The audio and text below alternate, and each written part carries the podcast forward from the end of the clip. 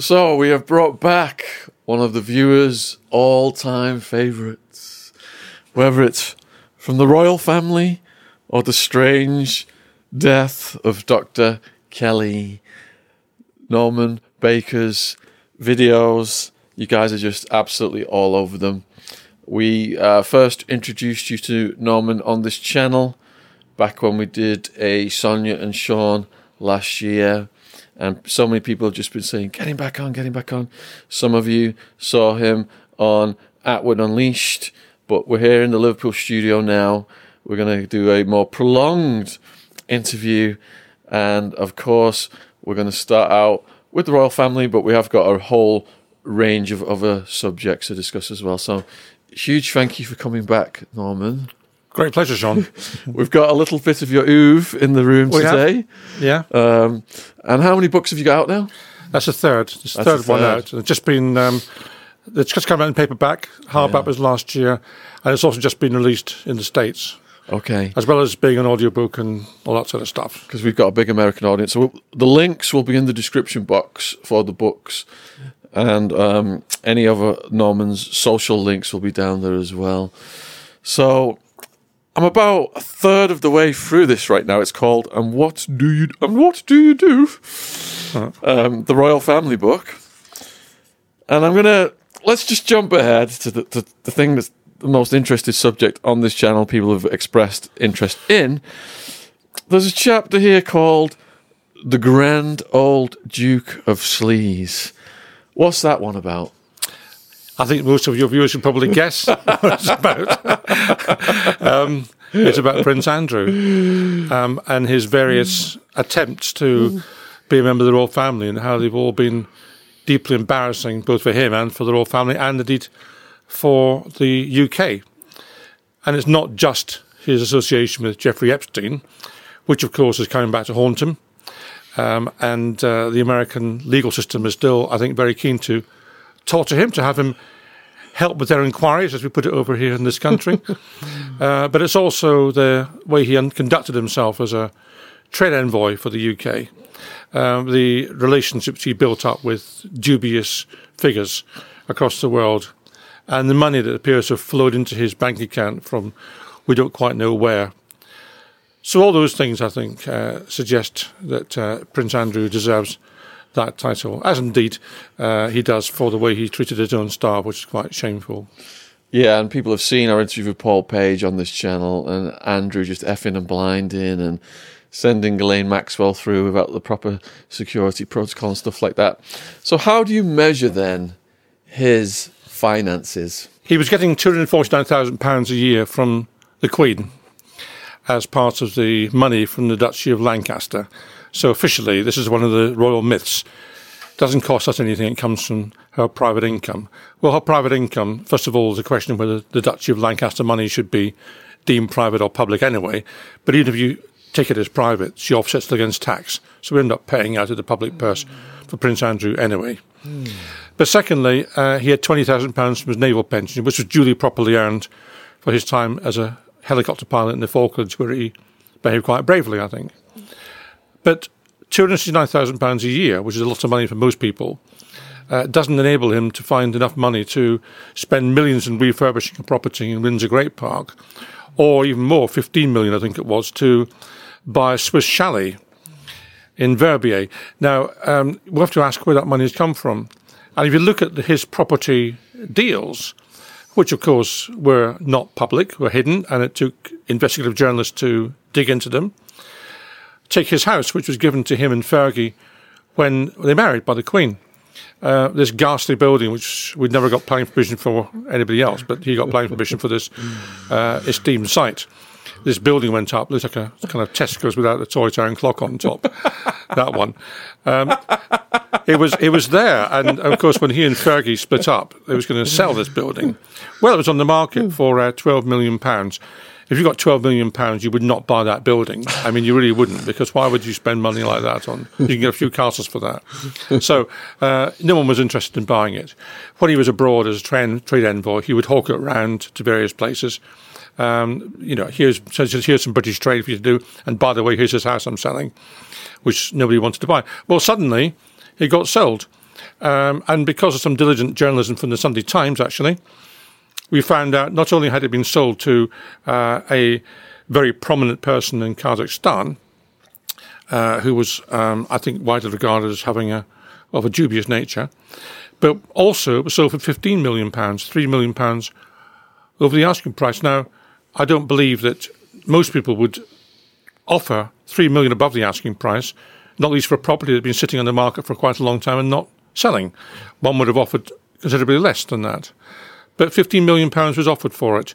And then when the building was sold, it sat there empty for several years and then was then demolished, never having been lived in by the person who bought it.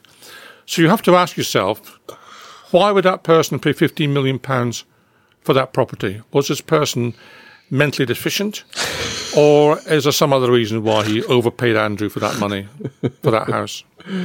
Some kind of backsheesh? Well, people can reach their own conclusions, but I would suggest that um, that was some way of passing money to Andrew, which otherwise wouldn't have appeared. The whole thing was shrouded in mystery, and it was only, again, as I say, due to the Sunday Times that uh, the dance of the seven veils, the veil after veil after veil was uncovered, and it was all traced back to this Kazakhstan person. Wasn't Fergie recorded at some point in time charging people to broker access to Andrew? Yes, there was a, she was subject to a sting um, by a News of the World journalist who, who made a point of uh, uh, undertaking stings with members of the royal family very engagingly, from my point of view. and, and she was uh, offering effectively half a million pound for access to Andrew. Um, and in fact was handed over money uh, and captured on film uh, receiving some money as a deposit. I think from memory, I think it was it's in the book somewhere. I think it was forty thousand pounds or thereabouts as a deposit. Anyway, um, uh, the question really was um, whether she was uh, acting with Andrew's knowledge in doing that. Um, the words she used to the journalist, fake journalist, um, who was uh, allegedly, well, real journalist but fake businessman, who was allegedly going to hand over the money, uh, implied that Andrew had uh, suggested this figure. But we don't know if that's true or whether she was playing it up. Either way, it was pretty seedy half a million pounds just to access Andrew. I think some of us would pay half a million pounds not to meet Andrew personally. so to put that kind of money up, then. What benefit are they going to get when they do finally access Andrew? Well, you just wonder because uh, what we do know is one of the deals that Andrew was interested in, again, in, in a rather dodgy part of the world, was involved in, in, in negotiating a contract and, and he was to receive 1% of the contract, which was going to be just over £3 million. And all he had to do for that was write a couple of emails. Uh, this only came to light because the contract fell through because uh, the workers who were going to be uh, employed on site uh, took exception to some of their conditions, I think, and then they're getting shot by soldiers, shot dead by soldiers, and the whole thing was, was called off. So he lost £3 million. But, you know, these sorts of deals, these are the ones we know about. This is where the light has shone and we can find out what's happened. Uh, if there were other deals, we don't know about them.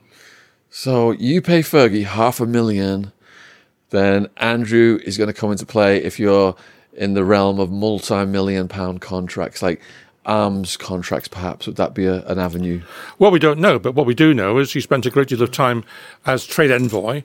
Uh, deciding his own itinerary. He didn't go where the Foreign Office told him all the time. He often went places uh, on his own, but still maintained he was acting for this country.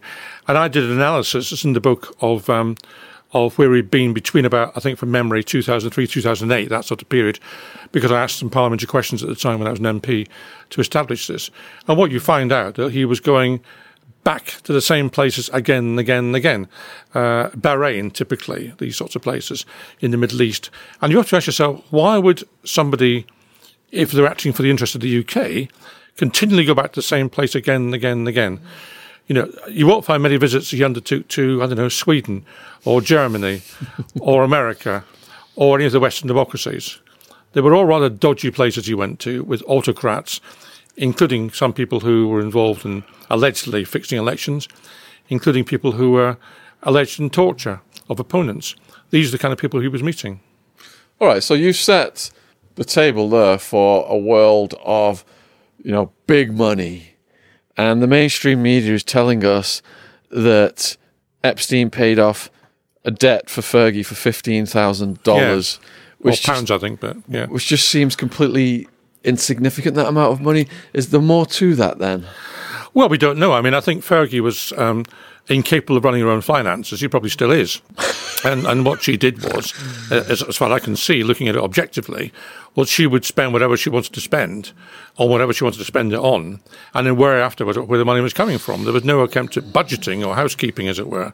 So she would end up millions of pounds in debt, really quite unnecessarily, and then scrabble round for ways of um, filling the gap. I mean, you know, some of these were legitimate, well, at least allegedly legitimate.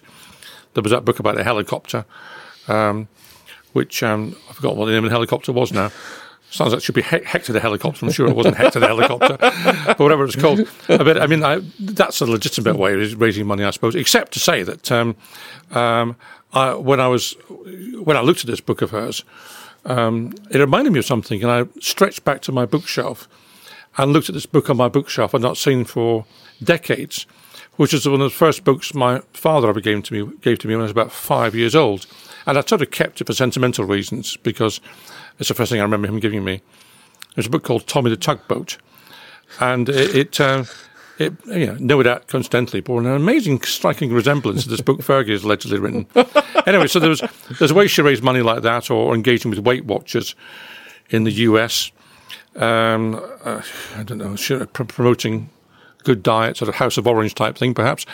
Um, and you know, so she was doing that, but beyond that, um, she was always short of money. So um, they would scrabble around trying to find money, and obviously Epstein, no doubt, regarded it as a good investment to give fifteen thousand pounds of nothing to him in order to get an Andrew's Good books. So I'm, I've been watching The Crown. I try. I wanted to get them all out of the way before I, I saw you, but I didn't. I'm only on about five or six. It shows how Princess Di comes into the family. How did Fergie come into the royal family?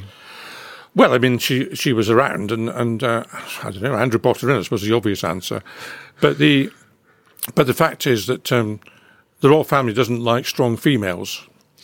The royal family is very very traditional in a way that I think most would find um, almost unbelievable. They haven't really moved on for centuries. I mean, that's not an exaggeration. They really haven't. The imperial royal families of Europe have all gone. You know, the Habsburg Empire in Austria, the, the German Emperor, um, the French dynasty, you know, uh, you know Louis XIV and all that lot. They've all gone. The Russian Tsar. The only imperial one that's left is our one, because the other monarchies in Europe, the the Benelux countries or the Scandinavian countries, are quite different monarchies. They're very scaled down. They're much cheaper, and they take an oath to the constitution. They take an oath to democracy. Here we have to take an oath to them in this country. So the royal family hasn't really moved on in this country for a very long time. And part of that mentality is to, is to see women in a subsidiary role in a way that I personally find quite offensive. You know, women should be uh, secondary. Diana was not supposed to speak in public. Uh, I think in the first three or four years she uttered 500 words in public. That's all she was allowed to do. Her job was to stand there supporting her husband, simpering and looking supportive. And, you know, that's very insulting because Diana was actually a very intelligent and interesting woman. But they didn't like that. Um, they want women to conform, to wear the right colour nail varnish, to cross their legs uh, in, in, interviews in a particular way, to wear particular colours when they're dressed, and so on. This is what they want them to do. I mean, don't subject men to the same uh, strictures, but that's how they treat women. And so Diana railed against this naturally. Fergie, to be fair to, railed against it in, in different ways. And then we've seen Meghan uh, rail against it. Uh, Meghan's an intelligent woman. I mean, whatever you think about Harry and Meghan, she is an intelligent woman, and uh, and she's been subject to, you know, attempts to say she'll be she'll be made to fit this mould, you know, and well, you know, she'll be trained to be a, a royal female.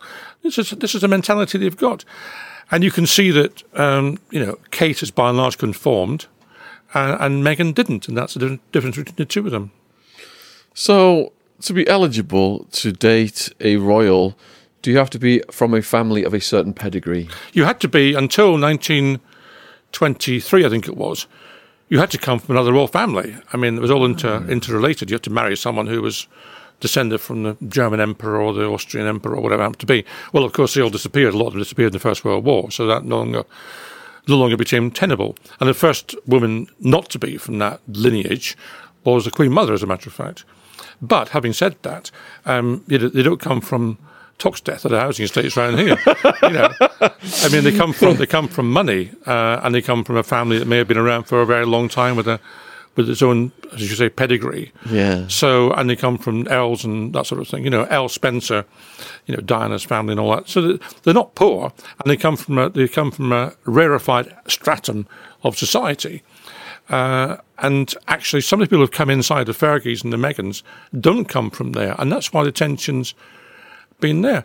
And you know, the royal family would do well to broaden its base rather than trying to maintain this ridiculous, narrow aristocratic pedigree.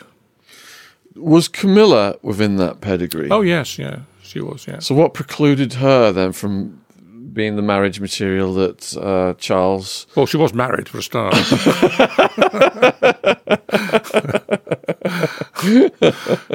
I mean, but you know, that's another thing. The men were expected to, almost expected to, certainly it was allowed, expected to have mistresses. Married Was- mistresses. Wasn't that the advice Dickie? Yeah, the, the, the wife was there for the for the ceremonial purposes and to produce children, and in the meantime there were some mistresses on the side to have some fun with. You know how that's how George IV behaved. It's how Edward VII behaved. It's how Charles was expected to behave. That's what they were grown up to do. So the Crown portrays Lord Mountbatten as kind of encouraging Charles in that direction. Yes, Do you think that's accurate? yes. I mean, why not? That's how the royals have always behaved. This is a an outdated attitude towards society, towards women.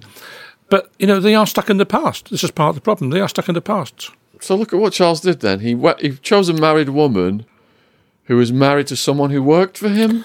Charles Doesn't that create a weird like situation in your mind? I'm having sex with this guy who works with me's wife. A normal person would be like, "What's going on here? This is crazy town." Well, that's the, the other thing is this, the terrible sense of entitlement which the royal family has. They can Yeah. do what they want, and everybody else should just be, oh yes, sir, whatever it happens to be, and uh, whatever you want to do is right, sir.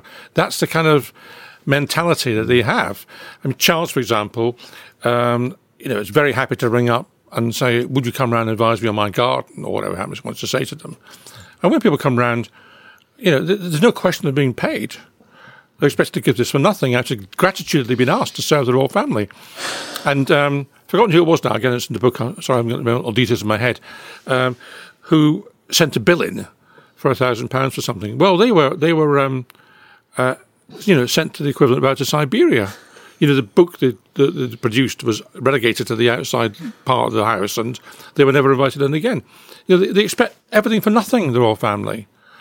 Um, again, it's a story there of. Um, um, I think it was Princess Michael of Kent. I don't to say anything, liable in case it was someone else. I think it was Princess Michael of Kent, who um, who was going out past a, a jeweller's shop and saw an ivory figure in the window and quite liked it and went inside the shop and basically said, "Hello, I'm a member of the royal family. I'd like that for nothing, please." That's what it came down to, and you know they got it. They got and, it. and they got, a, got a, a letter of thanks by way of return, just demanding something for nothing. I mean, it's really outrageous behaviour.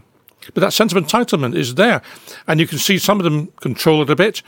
Um, you know, Charles, I think, uh, doesn't. I don't think uh, a lot of them don't, um, and others perhaps do. But Andrew is the extreme version of a sense of entitlement. I will do what I want, and you can, you know, put up with it. And I, I, have, I have the right to be very rude to my servants. You know, Andrew come back to him, you know, throw something down the floor, literally, and say to his police protection officer, um, F and pick that up. That's what he did. Know, the behavioural is just appalling. And, and then there was, um, coming back to Andrew again, um, you know, an example would be when he was in his um, 4x4, got going through Windsor Great Park and came to the gates, and the automatic w- system wouldn't work and the gates wouldn't open. So anyone else would take a detour around a couple of miles in his car, which he could have done to get to where he wanted to go. Andrew didn't. He just rammed and rammed the gates until they opened, cost £80,000 of damage, which, by the way, Crown Estate's property, which belongs to us, we, the taxpayer, picked up the bill for that. Um, and Graham Smith from the Group Republic, amusingly, to my mind anyway, called that Gate Gate, that particular episode. So Charles is ma- um, has an, he's having an affair with a married woman who uh, the husband who works for him. He simultaneously marries Princess Di. Yes. Di dies, and presently Charles is married to the woman he was having the affair with. How did he get rid of her husband then to, to enable that marriage? Well, divorce, I think. Um, but I mean, uh, well, divorce. But I mean, I don't know whether he did that or not. I I'm. Charles. I'm marrying your wife. Whether you Well, like it or not, I, want a divorce. I don't know how that worked, but I mean, uh, he ended up uh, marrying her because she got divorced. But I mean, you also got to bear in mind that Diane, in that famous TV interview with Martin Bashir, which is now subject to some discussion within the BBC, um, you know, famously said there were three people in our marriage, um, and really, you know, Charles was cavorting with Camilla. You know, right up to the wedding day and, and almost immediately afterwards. I mean, that was how it was. I mean, Camilla was the love of his life. I mean, which in sense, one sense is quite romantic, but the trouble was, A, she was married, and B, it's hardly fair on Diana to inflict that situation on her. So, but that's, you know, that was regarded as, presumably by Charles, as satisfactory behaviour. Uh, it's got to be outrageous for people watching The Crown. I had no idea how young she was and how Yeah. th- this. You know, she's throwing up in the toilet, Yeah. and then they re- they're saying that she's mentally ill. She's the one causing. all- They blame Yeah. her for the symptoms. I know, that's right. And, and that's right. There was a blame game going on, and there was a lot of nasty briefing to press to suggest she was mentally ill and so on. That was really quite unpleasant. So I've not got to it yet. Then, how does the relationship start to break up? Maybe Charles and Di- Diana. Diana and Charles. Well, I yeah. mean, Diana knew about Camilla, and uh, and and also I don't think it was a very loving relationship, and they didn't really get on very well. Um, and she was forced to do things she didn't want to do, like shut up in public and so on. So, I mean, um, I think what she got from the marriage was um, not all the fripperies which Charles wanted, but she got for the marriage two boys, um, and that was what kept her there. I think. so was she then demoted when they separated? Yes, I mean, uh, yes, quite, quite. Uh, again, disgracefully, um, she became Diana, Princess of Wales, and the HRH was taken away from her, which was just spiteful. Actually, I think you could have just left it with her uh, because it wasn't her fault. The situation developed as it did, but she had the HRH taken away. Spiteful move, and of course, that's now relevant now because we have to find out whether Harry. Has his HRH taken away or not because he's effectively stopped being a member of the royal family? In the comments, please put whether you would like Harry to lose his HRH or Prince Andrew to lose his HRH. How was Diana's life after the split? Well, I mean, she lost her protection. Um, she was given a settlement, financial settlement, settlement from Charles, of course, which I think was reasonably generous. But she had um, um, obviously no income at that stage other than what she generated herself. She wasn't poor, both from the inheritance from Charles and also from her own family circumstances, so the money wasn't an issue. But of course, she was then cast adrift. She was subject to briefing, uh, anti her by the palace in a shocking way. So it was quite difficult, I think, and and also she wasn't quite independent. I mean, the fact that she wanted to associate with uh, with men who were, heaven forbid, not white and not from the narrow aristocratic band, uh, was something the palace found quite difficult. Had she gone off with, you know, Errol somebody or other, um, or Lord this or Lord that, and uh, Lord double double barrel of backwater, it would have been all right. Uh, but she didn't. You know, she went off with uh, Dodi Fayed, who was uh, son of an Egyptian. So there's stories about multiple affairs she was having around that time. Yeah. Uh, Is that exaggeration or? Well, I, I don't think it was. I mean, I don't know. I mean, but I mean, I know the rumours, and I know one or two people who uh, have been able to substantiate that. So, but I don't blame her for that. I mean, you know, that's she was in a damaged state. How did she meet Dodi? I don't know the answer to that. Do you know um, about the day of the accident? Do you know what happened there? Well, I know what's been reported. Yeah. Um, what what what actually happened then? What well, I, I don't. Well, we don't know because it's. I mean, there are various rumours and various suggestions as to what happened. Um, I mean, I, what I, my personal, if I, to, if I had to make a guess, I would say it was a genuine accident. Um, but I also think she was being continually tailed by MI6 to find out what she was doing. Right. Um, and it may well be that the car was trying to escape the tail, and that might have been what was happening.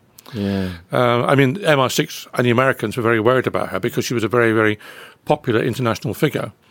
And she was campaigning very successfully against landmines, which the American government was not happy about.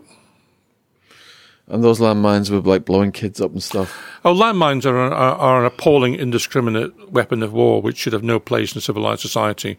I mean, war itself is pretty ghastly, but you know, in a traditional war, we put it that way, you know, the fighting, the fighting's at least contained to the battlefield.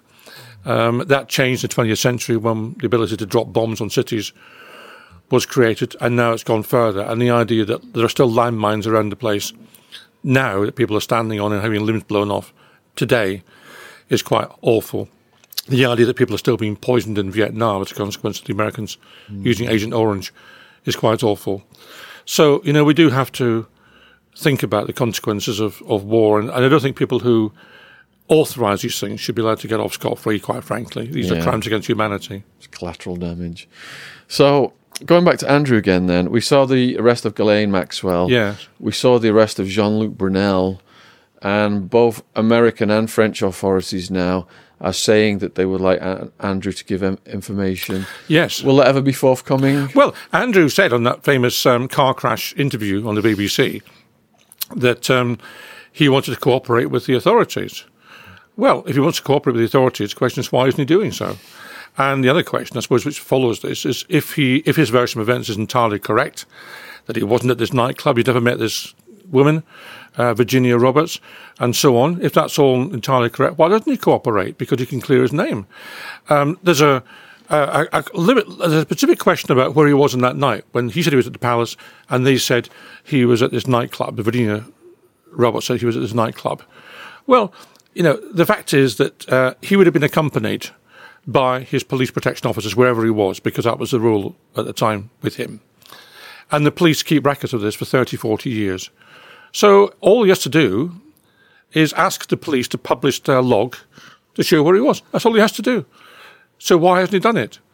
Um, no, I've asked, as a matter of fact. I've got an outstanding freedom of information request out with the Metropolitan Police. They've refused it, and it's now gone to appeal with the Information Commissioner. And, uh, you know, it is difficult to argue there is a reason not to release information about an event which now took place 20 years ago. There could be no security implications of that. His uh, protection has, in fact, changed, to my belief, because he's no longer acting as a full member of the royal family anymore because of this business with Epstein. Um, so nothing, nothing that is released about that evening, in my view, can compromise security. So there is absolutely no reason to refuse that information. So as I say again, if his, if his story is correct, he should publish it himself. And if he's not publishing it, it should be released in response to my freedom of information request. So, supporters of Andrew, some are saying that the photo with Virginia was doctored, and even if he had sex with a 17 year old, the legal age is 16 in this country, so what? How would you respond to those people? Well, I mean, first of all, I don't believe the photo was doctored, um, and there's no suggestion it was. And, and coming up saying his fingers look slightly different is a bit desperate, really. Um, you can doctor photos, of course, but I don't believe this one was. And there seems to be sufficient testament that um, to suggest it wasn't, uh, which is surrounding the, the photo. Um, secondly, I mean, in terms of the age, um, it may be legal to have sex with someone of that age in this country. It wouldn't be legal in Florida at the time. Um, and of course, there was the suggestion about meeting her in the States. And it's also not legal in this country if she had been trafficked, which is one suggestion. And we stress, of course, we haven't, it's not been subject to a trial. We don't know this yet, but that's one suggestion. And again, that's no doubt what the American legal authorities want to talk to him about. And uh, it's in his interest, if he's, if he's completely in the clear, it is in his interest to come clean and start making some cooperation, cooperative moves instead of hiding away. But you know, you know, none of his stories seem to me to be completely bizarre. I mean, we were told, for example, that he, he went to Epstein's place in uh, New York when he got this fifty thousand pounds for Fergie, uh, and he went there to break off the relationship. He said, "Well, I don't know about you, Sean, but if I want to break off a relationship with someone who I'm friends with." you either just stop talking to them, that's one option, or you bring them up and say, look, I've had enough of this, I'm not going to see you again, or you send him a letter or something else. What you don't do is travel right across the Atlantic and stay with him for several days in order to break off a relationship. It just doesn't make any sense. And we do know uh, uh, an event was held in his honour while he was there. So it's a most curious way to end a relationship, I must say. And another victim, survivor, has corroborated what Virginia said. And this other survivor is saying that Andrew groped her top with a spitting image puppet of himself. Yes. Is that a kind of um, juvenile predatory behavior that, you know, he would stoop to? Well, again, we don't know definitely that happened because, but but certainly, if you ask me, is that typical of his behaviour, uh, or does it fit with his character? Then, then yes, it does. Yeah. Uh, what kind of a future does he have then, Andrew, with all of this on him?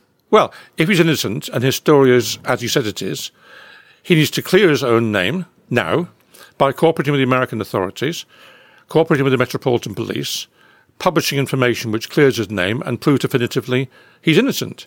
And then he can come back within the folds of the royal family. Uh, and the longer he refuses to cooperate, the more people will conclude, I'm afraid, that his story is not accurate. And I'm afraid there is a smoking gun there. So the unpredictable wild card, perhaps, is what's going to happen with Ghislaine Maxwell. Well, indeed, because um, if she's got any sense, um, in her own interest, as it were, she'll spill the beans and get a reduced, reduced sentence. That's what she needs to do for her own benefit. Um, I mean, why would she martyr herself and have a longer prison sentence to defend other people? Do you know how Andrew and Ghislaine's relationship came about? No, no, I don't know how it came about, but I do know that um, he argues that um, she was a contact rather than Epstein. Because some people are saying that the black book was actually hers and Epstein was the money guy and she had the contact. Well, that may be true. We'll, we'll have to wait and see what the Americans produce in court. But I mean, it's certainly the case that um, uh, she was intertwined with Epstein in more ways than one. And there was no doubt in my mind that whatever he was doing, she would, she would have been aware of. It's impossible to believe otherwise. So if Maxwell sings like a canary, is there any way in hell that the Queen is going to allow her favourite son to be extradited to face the US authorities? Uh, well, I mean, I, I, don't know what the um, legal position of an extraditing member of the royal family. I mean, he might be able to claim diplomatic immunity as a member of the royal family. That's not been tested, so that's one possibility. Um, I mean, there was that dreadful situation with that American diplomat's wife who drove on the wrong side of the road and killed someone over here, a young lad. And it has been suggested we should do a swap. if she comes over here and he goes over there. Yeah, that's a good idea. Um, I think it's the head of the state of America, which would be the president, can allow Andrew to have diplomatic immunity and not to bring him over there. Well, he's not a head of state. I mean, heads of state automatically have diplomatic immunity. Yeah. Um, and so probably do prime ministers. I don't know. Uh, heads of governments probably have diplomatic immunity. Yeah. Uh, and, and, ambassadors will do. Mm-hmm. But whether a, a, a, junior member of the royal family would have is, is, a, is a moot point. I don't think been behind tested. bars doing a mugshot and everything. Uh, well, you never know. I mean, uh, that'd be an interesting outcome. But as I say, it's within his grasp, if his story is correct, to clear himself if he thinks he's been hard done by. And uh, yeah. the longer he doesn't, the more suspicious people become. Do you think there's a risk that Maxwell might mysteriously die then to prevent such outcomes? Well, that's a very uh, wicked thought, isn't it, Sean? I mean, I have to say that, um, of course, Epstein did die in prison. Yeah. And um, I did notice that um, the uh, the cameras that were supposed to monitor him was singularly inefficient and not working for a period of time. And the checks that should be made on him weren't made. And in the whole history of that jail since the 1970s, when it was founded, never have two guards fallen asleep simultaneously? No. I mean, um, I, again, one doesn't know exactly what happened there, but if I had to guess, I would say that I wouldn't say he was murdered. I don't think he was murdered, but what I do think it was he was probably suicidal and people turned a blind eye and letting, letting him on with it. Yeah. There's quite a few people who've been very happy that he's no longer able to give evidence, put it that way. Yeah. So we've talked about who's at the top of the popularity and the bottom of the popularity. At this present day, who's at the top? Well, the Queen, of course. Um, the Queen has been uh, is a loved figure. Um, uh, she's been she's believed to have done a, a good job over the years. In many ways, she has. Um, she's never she's been quite careful not to publicise her views on particular issues, which is which is right for someone who's a head of state in that situation. She has been diligent, um, and um, I'm not saying she's perfect, but who is? But she has, I think, done her best to do her duty in her own terms. So I'll give her credit for that. And I think the, the latent republicanism in the country, which is here, has been muted because people don't want to upset her personally. Um, I think it's a different situation when, when Charles comes to the throne. um, assuming he does, because people will then say, well, you know, Charles is 70 odd. He's hardly a breath of fresh air. Um, he's got these weird views on things. Uh, he's got a lot of uh, baggage around him, not just with Diana, but in some of his uh, financial arrangements as well. And uh, do people actually want him as king? And that's the time of danger for the royal family as to whether or not uh, that comes up or whether the kind of outpouring of grief for the Queen provides a cover for Charles to get his feet under the table before people start asking those questions. So that's the interesting point, I think, in, in time, that timeline. Do you think that the crown has enhanced the Queen's image? Probably, but um, as I was saying to you off air beforehand, that, that I don't like the crown as a concept because I think you should either have a documentary which tells you the truth and you've got confidence that this is what happened, or you have something completely fictional like West Wing or something like that, or Yes Minister, which you know is false. Um, and this is kind of this hybrid. We don't quite know whether it's fiction or whether it's fact. And personally, I don't find that sort of concept satisfactory in a television program. Do you think the portrayal of Margaret Thatcher and the Queen and this kind of rivalry for attention that's developing now, Maggie has just won the Falklands War, was that accurate? Well, I think my about Mrs. Thatcher was that she was um, both annoyed annoyed the Queen for, for behaving in a way that the Queen didn't like, but also uh, at the same time was obsequious. I mean, she couldn't, you know, she couldn't curtsy any lower. I mean, any lower should have been a limbo dancer she curtsied. Um, but you know, but on the other hand, she would she would then um, behave as if the Queen had no right to know things. The Queen does have a right to know things in our constitution. She's got a right to be consulted to advise and so on. That's her role. And in particular, there was there was a fallout over the invasion of uh, Grenada um, by the Americans because Grenada was, uh, I think, in the Commonwealth. As the Queen very attached to the Commonwealth, uh, attached to the Commonwealth. And uh, the story was she rang up Downing Street when she found out about Grenada and said to Mrs. Thatcher, you know, I want you to come round here. And Mrs. Thatcher said, uh, passed a message back. I'll come round when I finish the cabinet meeting or something. And she got another phone call to the palace and said, "You'll come round here now." Um, so she got summoned to Buckingham Palace to explain why it was invaded. By the way, nobody knew where Grenada was, and and uh, one of the uh, one of the um, side issues at the time was that when uh, Grenada was invaded, there was a whole lot of phone calls to Granada television to ask them whether Coronation Street was affected or not. so it kind of these meetings then between the prime minister and the queen. Yes, it seems that the queen has her input and helps shape history. Well, the queen look, the queen has been there since 1952. I mean, she was there when we had an empire. She was there when Britain was a world power, which it no longer is in the same way. Um, she was there before, you know, the Beatles, before Bill Haley. I mean, that's how long she's been there. So she got she's got a lot of knowledge over the years, and she's built up a lot of knowledge. And I think prime ministers have by and large found it helpful to talk to her. She's been able to feedback her views. And the great thing about those meetings is that they are one to one. There's nobody else there. There's no retainers or, or advisors or anyone. That's just two people who talk confidentially. And I think that's a good thing. And it means you can be frank with each other. Now, it's broken down now because we don't have personal meetings anymore. Um, so Boris is on the phone to the Queen. Ah. Well, of course, because of the virus. Because of the virus. Ah. Now, what that means is that the Queen is not able to be frank because, first of all, I wouldn't trust Boris Johnson's father could throw him. Um, but secondly, you know, we don't know who's listening. She doesn't know who's listening at the other end. So she's, I'm sure, she's not able to be as frank as she would like to be at the moment. So, um, does the future of the royal family hinge on then, in terms of popularity, hinge on Charles's kids? Well, I mean, it, it hinged on Charles first of all because he's there in the front line first. Um, but the royal family, if you look at who's now doing things, I mean, they're all getting on a bit. I mean, you know, it's Charles and it's Anne. Um, you know, it's it's the Queen herself, um, and the people actually undertaking royal duties, including her cousins, Duke of Kent and people, they're all getting on a bit. And the only person, the only people who are in any way um, younger are William and Kate, and also Edward and Sophie are being brought into this the, into the mix. But I mean, you know, the, they're, they're a bit shorter people who are under fifty. So the Crown portrays them to be like these bloodthirsty hunting uh, folks, and yet over the years, royals have represented nature and wildlife charities. Is there a contradiction there? There's a contradiction which comes from an arrogance. The arrogance comes from a sense of entitlement, and the result is hypocrisy.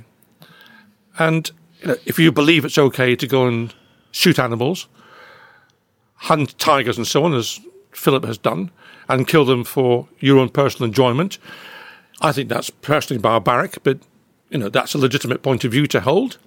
What's not legitimate is to undertake mass killings of animals and then adopt a position as president of the World Wildlife Fund, which he did.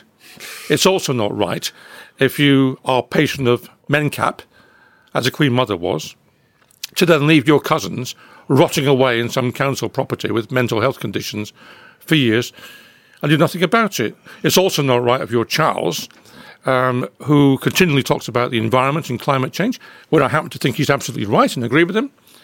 It's not right to go to Cambridge to give a lecture about this poor old planet when you've taken a helicopter to get there and to take a private jet across the world. You know, these, these things are, are not are not consistent with each other. And, you know, he undermines his own message if he believes that this is what really important, as I think he does. I think he does believe climate change is important.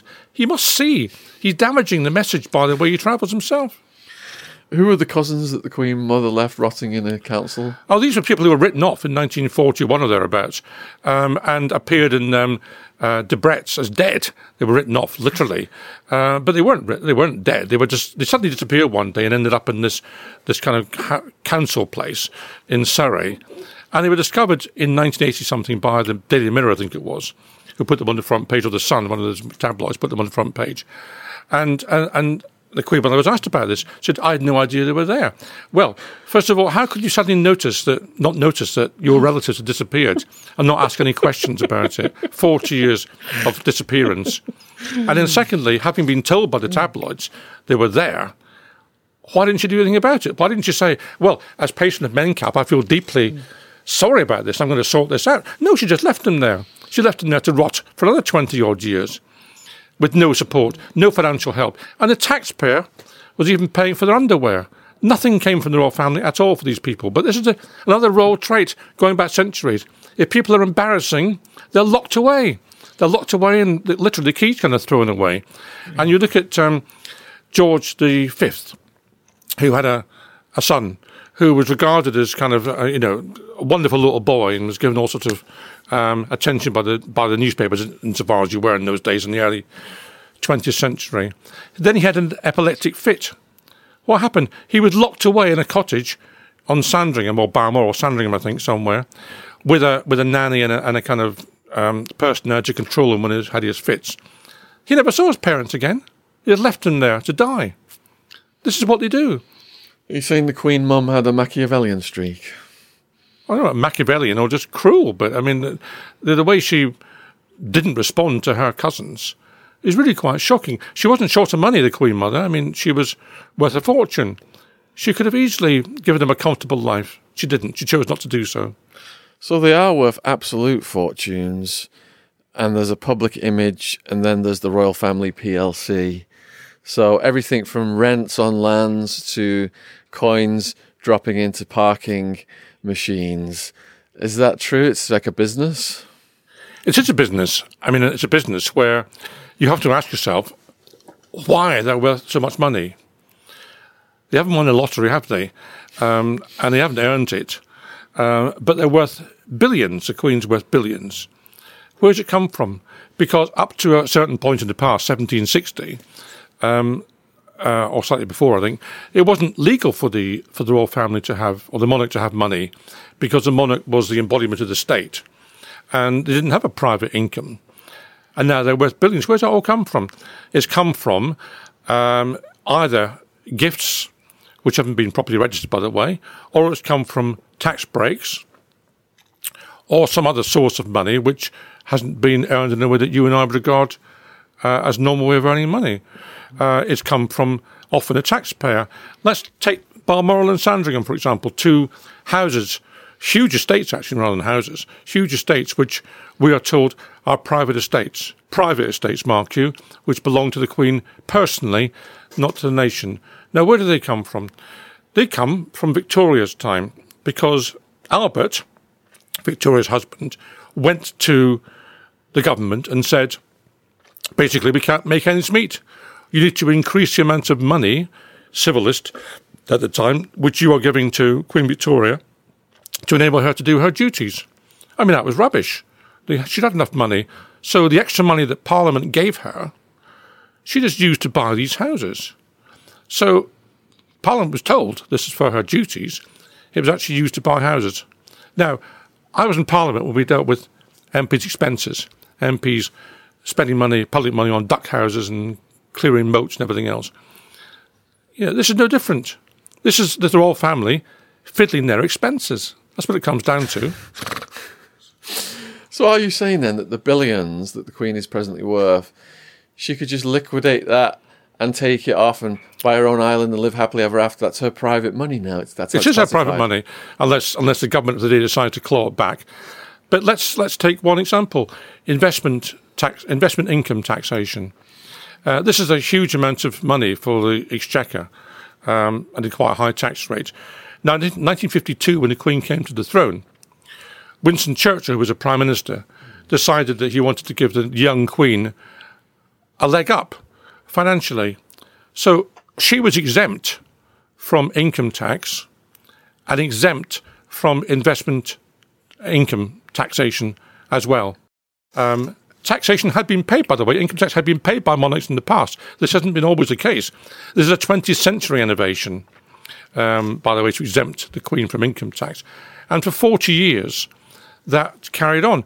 Now, the Mail, the Daily Mail, in about 2001, calculated that the Exchequer had lost around £800 million simply from the, ex- the exemption on investment income taxation. Just that one thing. That's money that should have come to the Treasury and didn't. When a member of the royal family dies, like the Queen Mother, they pay no death duties. Why don't they pay death duties? Um, we've lost probably £25 million in death duties when the Queen Mother died. So they are given tax breaks which are not open to anyone else in this country. And that's one of the reasons they've got so much money. So these schemes then that Andrew's involved in, these financial schemes, that money then just goes to him. And that's how he's able to buy this chalet in Verbier. Well, presumably so. But I think the attitude the royal family have is that we will find ways of securing money. The fact that nobody else can do this is neither here nor there. We are entitled to it. We are the royal family. That's the mindset.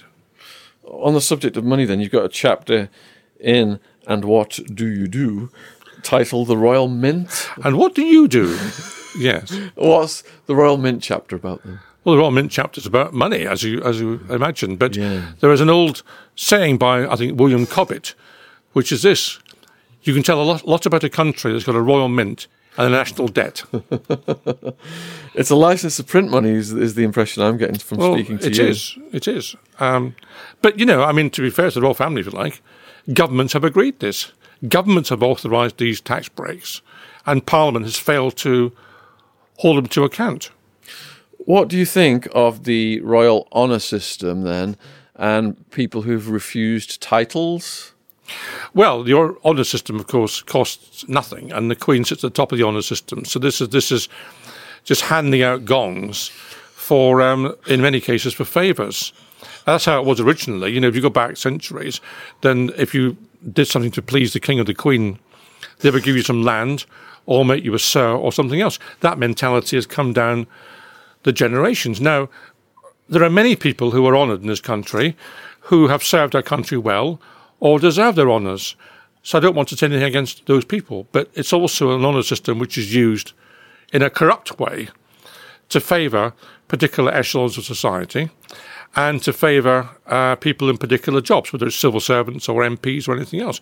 So you know the the the, uh, the lady who stands on, on a on a crossing on a on a busy road for 45 years, 50 years, getting kids across the road in all weathers, might in 50 years' time get an MBE you know, she's not going to get a knighthood or a damehood, um, but some other people will do for doing far less. So the honour system uh, the idea that we should honour people is, is a good idea, but the honour system as such is, is uh, I'm afraid, corrupt. Um, and if you look at people who've given millions, millions, literally millions to the Tory party or indeed the Labour Party, they're in the House of Lords now. They've bought their peerages in many cases. Just like buying a presidential pardon. Yes, like that. Earlier in The Crown, it showed the influence of the courtiers and the advisors. Yeah. Who is in charge? What is the power behind the throne? Well, the Queen's private secretary is um, is quite powerful, and there's a there's a relationship between that person and, and that office, and the cabinet office in particular, in government, um, which deals with a lot of day to day business. Um, there's something called Queen's consent, which I refer to the book. Again, no one knows about this. This is not the the, the, the, the, the mechanical arrangement whereby the Queen um, gives royal assent. Royal assent is different. Royal assent at the end of a bill when the Queen just rubber stamps it, and there's no op- option but to rubber stamp it. Although legally she could refuse it, actually, but I mean, she never does. But that's just a, a, a rubber stamping exercise. It's Queen's consent and Prince's consent for the Prince of Wales is entirely different. And Queen's consent can be withheld if the Queen's personal interests are affected by proposed legislation. Her personal interests. No, for example, I was in Parliament dealing with the Animal Welfare Bill in 2006, which was partly about enhancing the powers of the RSPCA to enter land um, where they believed that animal uh, welfare was being compromised. Well, as a result of representations from the palace, the Queen's private land was excluded from that. Why? Why should the Queen have her private land excluded? There's no evidence, I don't think, that there's, there's animal welfare abuses going on. There's no evidence of that. But how dare she exempt herself from that? How dare someone use legislation to benefit themselves? You know, anyone else doing that would be called corruption. How much land do they own? Well, who knows? I mean, because there's no register of land in England. There's land register in Scotland, but there's no register in England. And isn't that But I the mean- state's land again? Or is Well, there's there's two sorts of land. There's there's all sorts of land. There's there's land which the Queen oc- occupies for a proper constitutional purpose to discharge her duties. So, for example, Buckingham Palace or, or, or Windsor Castle. Then there is land which she owns allegedly privately, which has actually been filched from the, her expenses, like Sandringham and, and Balmoral over the years.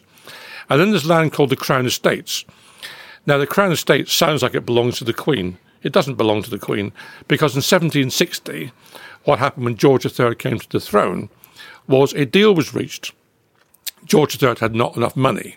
And the deal reached at that point was that the so called Crown Estates land, which uh, is now quite valuable, um, was given to Parliament as a public good. And in return, there was a creation of a civil list um, to give the monarch a regular income and also to remove from the monarch the requirement to fund, for example, the army or the civil service and so on. So that was a deal.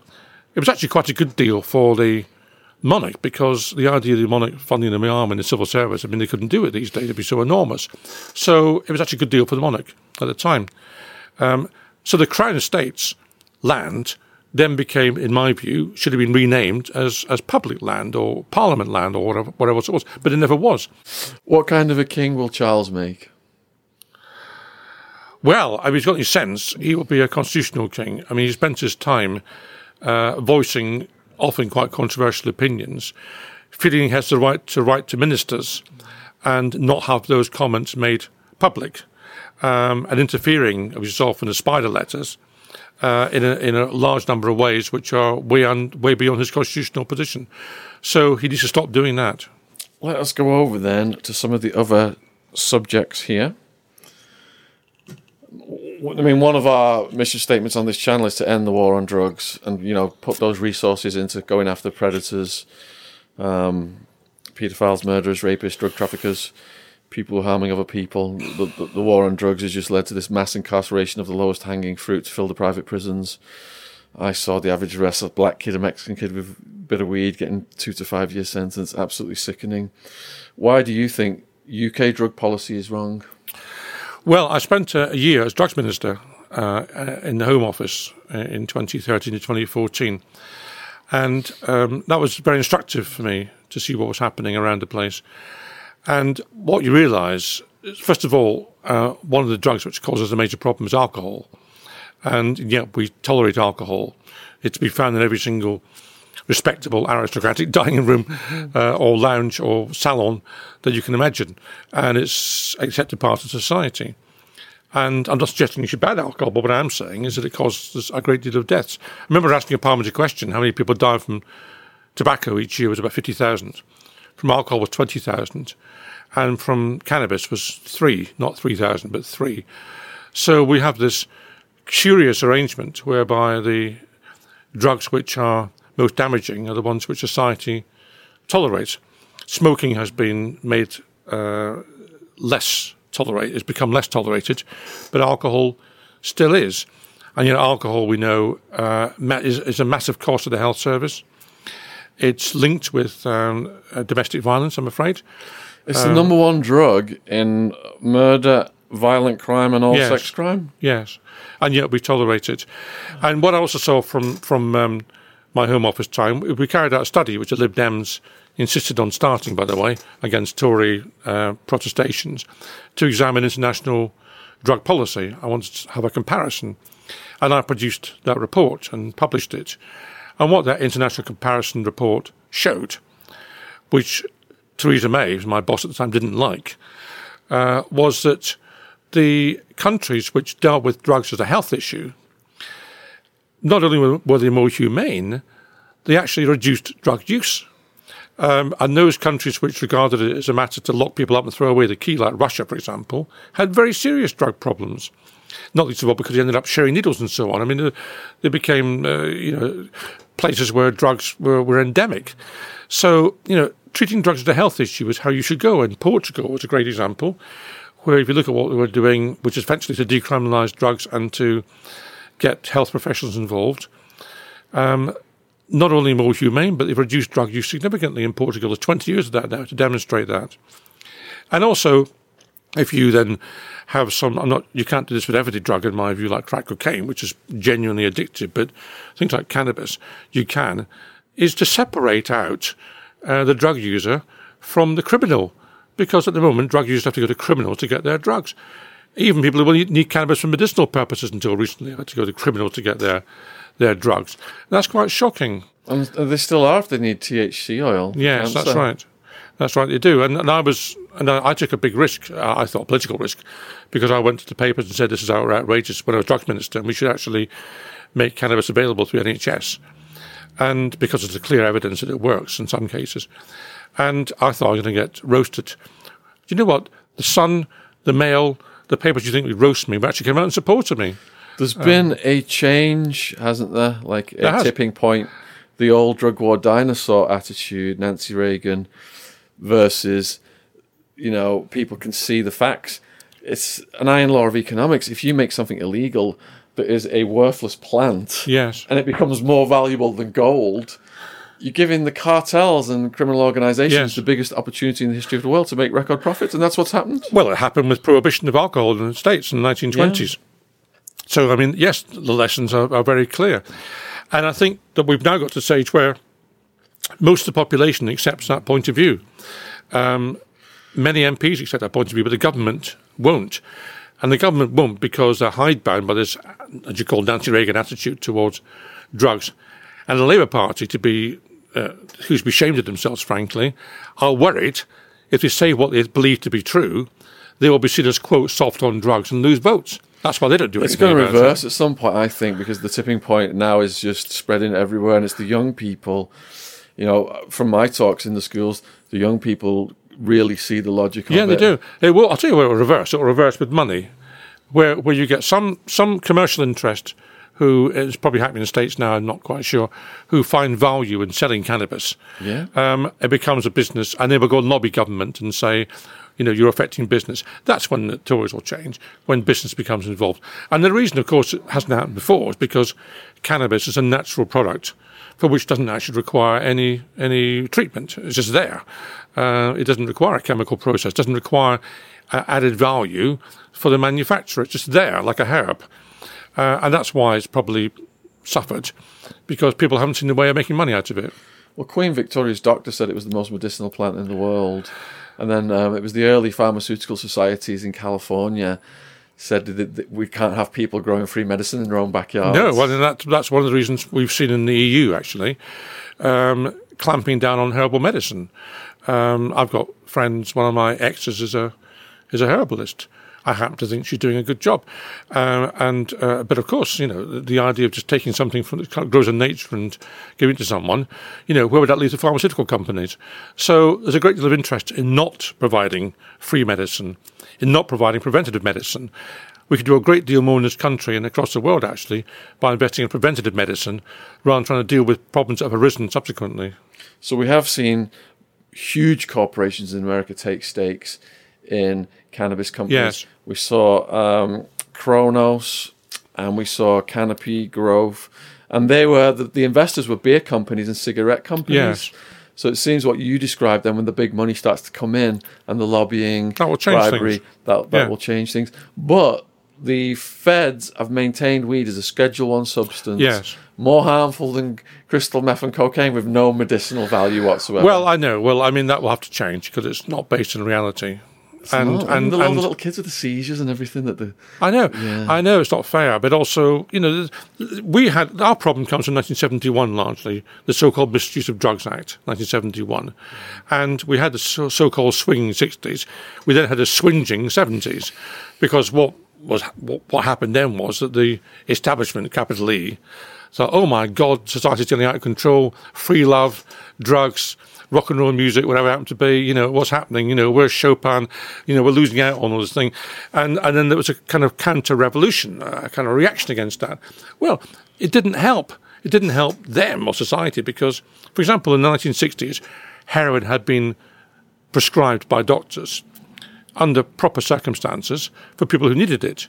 And heroin, uh, the problem with heroin, as you all know, Sean, is, is not it's addictive in the sense that you have to eat, you have to have heroin, the same you have to eat something. Mm. But actually, you can live with it.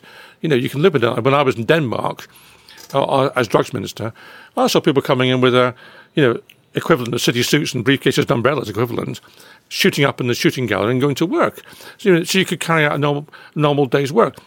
But the amount of heroin addiction in this country multiplied enormously after it was after the doctors were stopped from prescribing it in 1971. You know, that didn't help. That made it far, far worse. So we have to learn a lesson from history, and people need to get rid of their prejudices and look at the facts, as in all, as in all things, actually, but particularly drug policy. What do you have to say on flight BA 149? Here's another scandal. Flight BA 149 was the flight where um, British Airways flight, which was off to Kuala Lumpur, and had to refuel in Kuwait. And um, at the same time, we there were it was known, I think, in, in some circles that uh, Saddam Hussein was about to invade Kuwait back in 1991. And uh, the British Airways pilot and British Airways kept saying to the government, "Is it all right to take this flight?" And they said, "Oh yes, no problem at all. You know, we're okay." So they touched down. When they touched down this flight, um, the airport was deserted. It was darkness.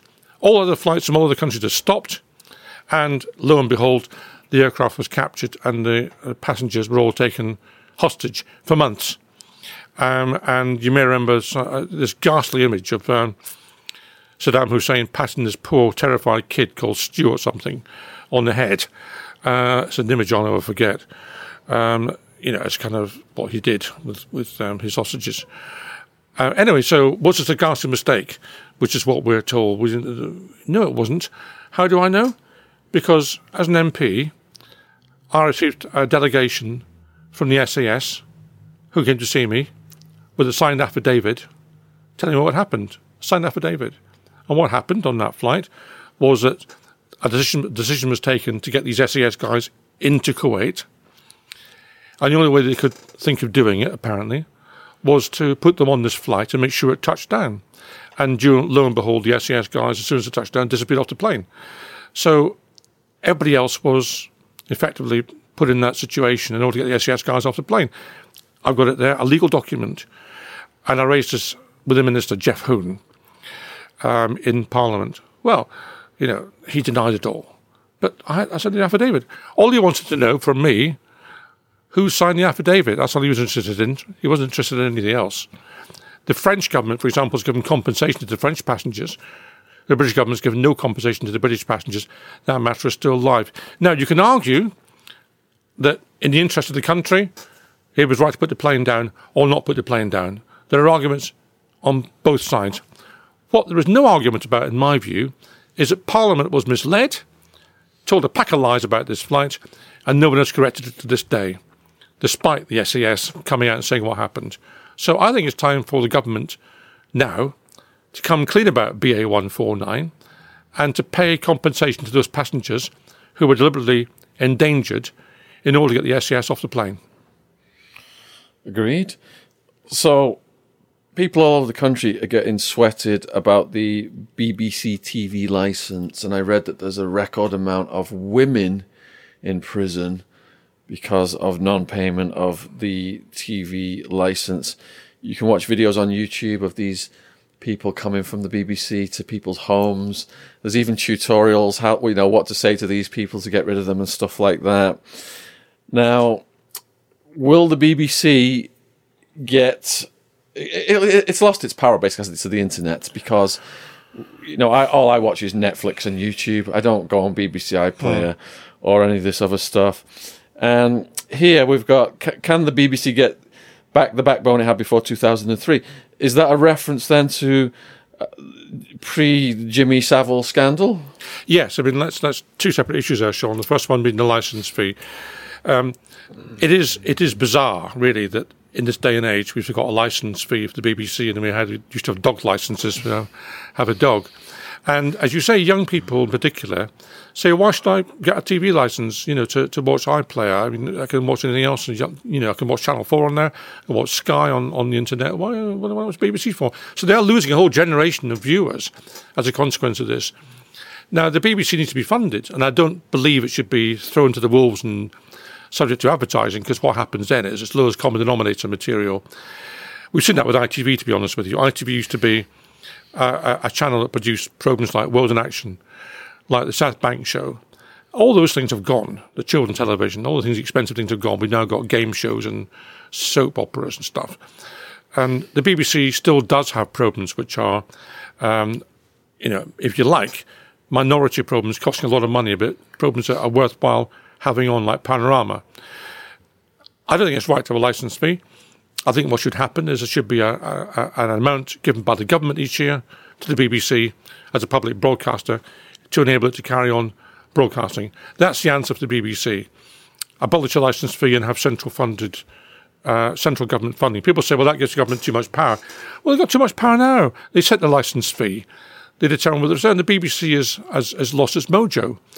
And come back to your second point, it lost its mojo in 2003 because 2003 was the Iraq War. And what happened in the Iraq War was that uh, we had the so called Hutt inquiry afterwards, the death of David Kelly, one of my other books. And that so called inquiry, which was non statutory, by the way, Lord Hutton didn't bother looking to David Kelly's death. He was interested in the BBC versus the government. He was there as an establishment figure who has a record of supporting the government of the day. And so when he reported, he criticised the BBC heavily and let the government completely off the hook for everything. All the all the dodgy dossiers and so on were all forgotten about. Instead, we had the BBC criticised, and we ended up with Greg Dyke, the Director General, and Gavyn Davies, the Chairman of the BBC, having to resign, and Andrew Gilligan, the reporter who broke on the story accurately, having to lose his job. And, and the BBC then had the Deputy Chairman, Richard Ryder, throw away 80 years of BBC independence by coming out and apologising to the government of the day, apologising for doing their job. And I just thought when I heard him, I thought, you you have just thrown away 80 years of independence by that statement. What on earth, what on earth do you think you're doing? So, and the BBC's been frightened ever since of taking on the government of the day, not Labour or Tory, no matter what colour it is, coalition, been frightened of taking on the government of the day. And they won't do it. And you see it now. They won't take on, they won't give airings to opinions which will upset the government. You know, I don't know what people think about um, what's happening with the Tory government now, But I mean, they've made mistake after mistake on this virus business, including giving a whole lot of contracts to their mates who knew nothing about it. Well, where's the BBC reporting of that? You don't hear it in the BBC. You might read about it in the Eye or the Guardian or even Daily Mail, actually, but you won't hear it in the BBC. They have lost their mojo. The Savile thing you mentioned, Jimmy Savile was known about years and years before he came out, um, back in the 1980s. And I know this from my transport work. British Rail knew about Jimmy Savile. He used to be advertising, This is the age of the train. That was his campaign. He was pulled because British Rail was told about him interfering with dead bodies uh, in the, in the morgue at the hospital he worked at. So British Rail dropped him. He was never allowed on um, uh, what's that children children relief thing, uh, comic, comic relief. relief. He was never allowed on that um, because it was known what he was like. So nobody was in any doubt of what Jimmy Savile was, and when the BBC produced um, a documentary, it was pulled. It was left to ITV I think, at the time, to to broadcast a story about Jimmy Savile. Well, it's lost its backbone, and you know what the BBC should do now is get some investigative journalists back on board, cut the middle management. There's far too much of it.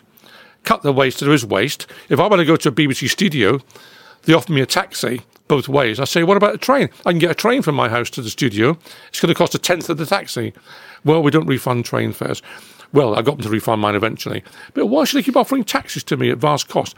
They should drop these taxes, the expensive uh, outgoings. You should cut the middle management. People push paper around and get some investigative journalists on. That's what the BBC should do. How much does the BBC cost to run each year? Oh, I don't know. Millions and millions and millions. I don't. I don't begrudge them the money. I begrudge them how they use it, and I begrudge that they won't stand up and do some proper journalism if it's going to affect the government of the day. There's people in the BBC I know who want to do that, and they're discouraged from doing so. How did Jimmy Savile get away with his crimes for so long? Well, because nobody wanted to take him on. He was too popular. Um, he was seen to be a you know Jim will fix it on TV. He fixed it himself, didn't he? Uh, he was seen to be a, a good time guy. Uh, he was a kind of popular DJ in the 1960s. You know, and he, he had this persona, friends with Prince Charles, of course. He advised Prince Charles on his marriage with with um, Diana, for God's sake. How does a nobody from the north, a DJ, end up at the highest? I mean, we've seen on The Crown how hard it is to get to that level of royal access. He also advised Charles and Camilla. How does he get to that level of access? I don't know, but anyway, he did. um, and and you know, Charles sent him you know, a couple of gifts and so on and, and so on. He was he was friends with Charles. Well, don't wouldn't the royals because they have to screen visitors who are allowed that level of access? Wouldn't the royals have known his history of well, they, they, they had. I, I, think they knew of allegations, but I think Charles dismissed them as as kind of people who felt you know jealous or something. I mean, I don't know. Was it acceptable, perhaps, because Lord Mountbatten he had a lot of allegations about young boys? Well, I don't know whether um, um, I, I, yeah, I can't think Charles would have been, you know, in any way happy or, or, or, or, content with what Savile did. I just think Charles was naive and didn't believe the allegations made about Savile in his particular case. But he got away with it for a long time. There was also the suggestion that, well, I mean, if he was guilty of these things, it would have come out. It didn't come out for 30, 40 years. And the idea, if a lot of people know something it will come out, is not true you know, in my business, my days in the music business, when I was running record shops, you know, there were allegations about Jonathan King, um, you know, driving at 10 miles an hour in his Rolls Royce up the Edgware Road, picking up boys. You know, that was just said at the time. But it was many, many years later when he was charged with anything. Yeah, we've interviewed a lot of people for our Savile documentary. It's four hours long. And we learned that Savile gave like weekly lunches to the police. Yes. And there was one person at the police jurisdiction in his area, whereby if Savile committed any crimes in the whole country, they had to report it back to this police force. And that guy who took that report was Savile's friend. Yeah. So all those reports just disappeared. Yeah. That's how corrupt it was. Yeah. The role in exposing MPs' expenses and the importance of the Freedom of Information Act. Yes, I, I'm very proud of the fact, actually, prize not necessarily good quality, but I'm proud of the fact that um, I was the first person on, on day one of the Freedom of Information Act coming into force to table a freedom of information request about MP's expenses as an MP because I knew some of the stuff that was going on. I didn't realise what a can of worms it was going to be. I mean, I knew there were some problems with it, but I didn't know how bad it was. And uh, of course, I was not necessarily very popular with my fellow MPs for doing this. But actually, it was the right thing to do. It was corrupt. It was a misuse of public money. And actually, the system is a lot cleaner now. So, although it was damaging to MPs' reputations, and probably still is to some extent, the whole thing's been cleaned up a lot more now. So that was the right thing to do. So um, yeah, the Freedom of Information Act is essential in, in a country. There's a way in which you prevent uh, corruption. If you can find out what people are doing, then they won't do it. If it's bad, if it's corrupt, if it's illegal, they won't do it. If you can't find out, then they may well be tempted to carry on doing it. This is the same case with the royal family. The Freedom of Information Act doesn't apply to the royal family in the same way. They have exempted themselves from this, so we can't find out. The royal family's attitude, if something happens which is dodgy, if there's some rotten wood there, they paint over it. They don't replace it. They paint over rotten wood in the royal family. But Freedom of Information Act now, you can find out what's happening with Parliament, with with councils, with the NHS, with the education system, and so on. And it's much much cleaner. And this country has been improved enormously as a consequence of that act. And by the way, Tony Blair said it was the worst thing he ever did, which shows how good it was. so when information is hidden, people like Julian Assange come along. What are your thoughts on his situation? Well, he's been quite irresponsible, I think, in many ways. Some stuff that he released was good to release and should have been released, but he was quite indiscriminate in what he put out, and a whole lot of essential activities involving our agents or American agents abroad defending our country and our values was compromised as a consequence of what Julian Assange did. So he needed to be far more selective in what he did. And that's that's unfortunately what I feel about Julian Assange. Would you rather see him extradited to America or Prince Andrew? Well, I don't think I don't, I don't think uh, Julian should be extradited because, um, I mean, the, part of anything else, the Americans retain the death penalty, and we should not we should not uh, extradite people who can be subject to capital punishment. Uh, that's a standard uh, approach that this country has rightly had over many years. Um, I don't think he should be extradited necessarily. I think he should be tried in this country for anything which people, you know, the Americans got a case to bring. I think he should be tried in this in the courts in this country. What was it like meeting Mikhail Gorbachev? I was very honoured to meet Mikhail Gorbachev. He's an interesting guy, and he had with him the interpreter that I remember him having with him when uh, the TV pictures of him meeting Reagan and Reykjavik, same guy, and he was campaigning on the environment. And the tragedy of Mikhail Gorbachev was that he tried to modernize the Soviet Union and did so in many ways, and in fact caused in some ways, or accelerated at least, the downfall of the Soviet Union. And of course, he's not forgiven for that in Moscow and his popularity is, is almost zero in, in Russia these days. But actually, I think he did a huge amount for the world. And, you know, I'd like to think that, that he will be remembered in a favourable way. And you were there in a ministerial capacity? No, I was just an MP actually on that particular occasion. But um, I was very honoured to meet him. And, and one of the great things about being an MP is you do meet people like that you wouldn't otherwise come across in life. And, you know, remember I remember going to uh, uh, uh, um, uh, an event where Bill Clinton was speaking. And what amazed me about that was that as soon as he came in the room, the room was filled with his charisma in a way that uh, I found quite astonishing. You know, he just filled the room without doing anything. It's quite extraordinary. And, you know, so you do meet people. I mean, one of the most interesting people I met was the Russian ambassador at the UN uh, back in 1998. And he was this man who was just incredibly intelligent. And it's almost if the chemical connections in your brain that form thoughts and add things up and cause you to speak and so on, the thought processes, you know, his chemical reactions are about three times anyone else's. I mean, what a, what a brain. So he was, he was a most interesting character. Who was more charismatic, Bill Clinton or Paul McCartney? Well, um, charismatic in different ways they were. I mean, Bill Clinton was, was able to fill the room with his charisma in a way that just extraordinary. Just his persona was there.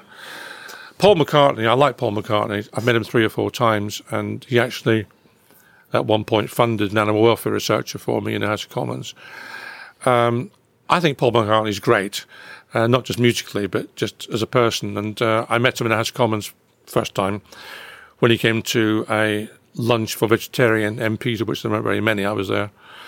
And what I liked about that was that he went round the room and made sure he spoke to everybody and chatted to everybody and answered their questions. And it's almost as if Brian Epstein's training had, was still there. And there are so many people like that, you know, rock musicians who are just so arrogant and just, I am the be all and end all. And, you know, I want, um, you know, shrimps from Thailand flowing across to Arizona or somewhere. You know, you just, these, these people who've got these pretensions. And Paul McCartney wasn't like that. He was just an ordinary guy and just very friendly. And, uh, you know, I met him a couple of times subsequently. I just think, uh, and I'll tell you what he did do.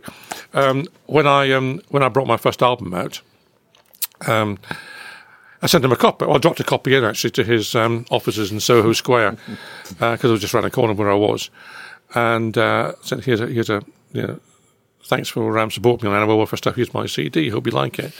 And he sent me a handwritten note back, you know, which I've now got. And you know, I thought oh. there's no need for him to do that. And it just such a nice, such a nice man. And uh, so, yeah. So of the two of them, I think I'd rather have Paul McCartney. Was Dolly Parton an ordinary woman? Dolly Parton, I went to an event with her, um, and she was again, you know, I admire her because what she was doing was spending her time trying to get books to children who otherwise wouldn't have books to read. And she had this, this kind of structure, particularly worked in America, I think, of handing out books to children. And she gave this rather delightful presentation and speech, and I just, I'd never known her beforehand, and I really warmed to her actually as a person when I saw her speak. And um, there's also a quote of hers I quite like, which is that um, she said, and I'm not doing an American accent, by the way, but she said, the way I see it, if you want the rainbow, you have to put up with the rain. so I was telling you earlier about my Arizona incarceration yeah, story yeah. for ecstasy trafficking. When I got back, I think it was Gatwick Airport. My parents picked me up at, and then they took me to my sister's house, and I was interviewed um, shortly thereafter in a in a BBC studio by Eddie Mair. What are your thoughts on Eddie Mair? Oh, I like Eddie Mair. I think he's a great broadcaster, and um, when I was um, in my in my parliamentary time, it was one of my it was my, one of my famous written questions, which caused Peter Mandelson to resign uh, about the Hinduja passport affair. Uh, it's always good, I found, to ask a question to which you know the answer already. Mm-hmm. Um, but it turned out that that particular question, uh, which was what representations he'd made about the Hinduja passport applications to the Home Office, was the one that forced him to resign. And Jack Straw, to his credit, um, either because he wanted to do things properly or didn't like Mandelson, one of the two, insisted the question was answered, although Mandelson tried to get it suppressed. And he had to resign as a consequence of that. Um, now, after that, Eddie Mair came down to my, my house or my office in Lewes and interviewed me. So that's the first time I met him and I immediately warmed to him. I thought he was he was great, and uh, we talked about music as much as anything else. Um, so that was good. And then I loved his interview with Boris Johnson, going back a bit of bit time. I don't even know that one, Sean, but um, you know, Boris had done all these dodgy things in his past, which of course the, the right wing press was very happy to forget about. And Eddie Mair, with a bit of guts um, on the BBC, said. Um, he, he, he reeled off some of these things, and his first question was, Mr. Johnson, you're a nasty piece of work, aren't you? It was a great question.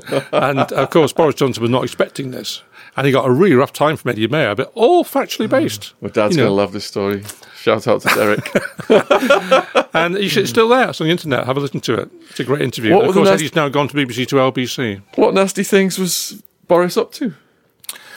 He was um, he was um, talking to his mate uh, Darius Guppy about um, Darius Guppy. I think wanted to on this phone call wanted to uh, get someone beaten up and wanted Boris to give him a phone number. That's one of the things. so, one of your political heroes is Helen Suzman. Helen Suzman, yes. You never heard of her? No. No. Well, Helen Suzman was um, uh, back in the 1960s uh, and 70s, I think, in apartheid South Africa. Mm. It was a horrible place to be if you weren't um, one of the Afrikaners running the place and it was also a horrible place to be if you're a woman. And she was at one point, I think, both the only woman in, in, in the South African Parliament and the only Liberal. She was elected a Liberal in Cape Town, and she was she was the opposition, and she saw her role not simply as defending liberal values, which in many cases were my values, but also in, in, in saying I'm also the MP for all these people who haven't got a vote, all these blacks and all these Asians and so on. I'm I'm their MP as well, and you know in that situation it requires tremendous courage and stamina and and uh, backbone and everything else to be able to deal with that as she dealt with it. And tremendously courageous woman. And you know, you you can look on the one side. There's Nelson Mandela who did what he did and got incarcerated for many many years. He took that approach. He thought that was the right way to do. And I'm not saying he was wrong, but and obviously he came out and was a wonderful president at the end of it. She took a different approach. She got inside the system and fought it from inside. And the Afrikaners, you know, were you know tolerated her in the sense that if she they let her, they couldn't stop her speaking, they couldn't stop her putting questions on and everything else. She behaved as a parliamentarian in that most hostile environment. I just think that um, you know you don't choose the situations to be in. You don't choose what happens. You don't choose to be a member of the French Resistance in the Second World War. You know you just end up in a situation where you have to deal with it. And she came out, I think, with flying colours. I just think that she's um, you know she's my political hero in terms of just uh, dealing with that situation with the, with the courage she did.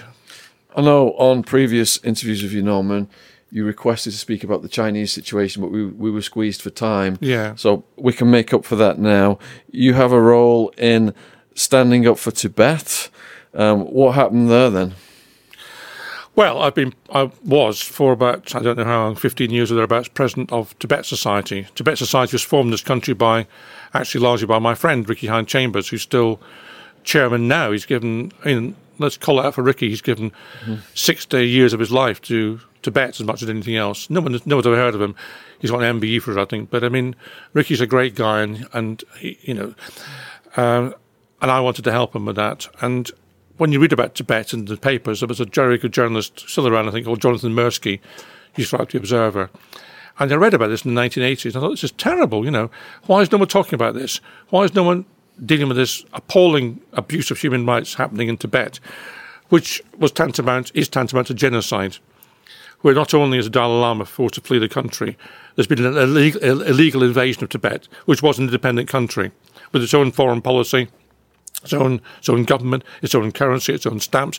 Every measure of an independent country, Tibet was there. And we know, by the way, better than anybody else, because the British, as usual, going around the world trying to sign up trade deals with people, still doing it now, it seems.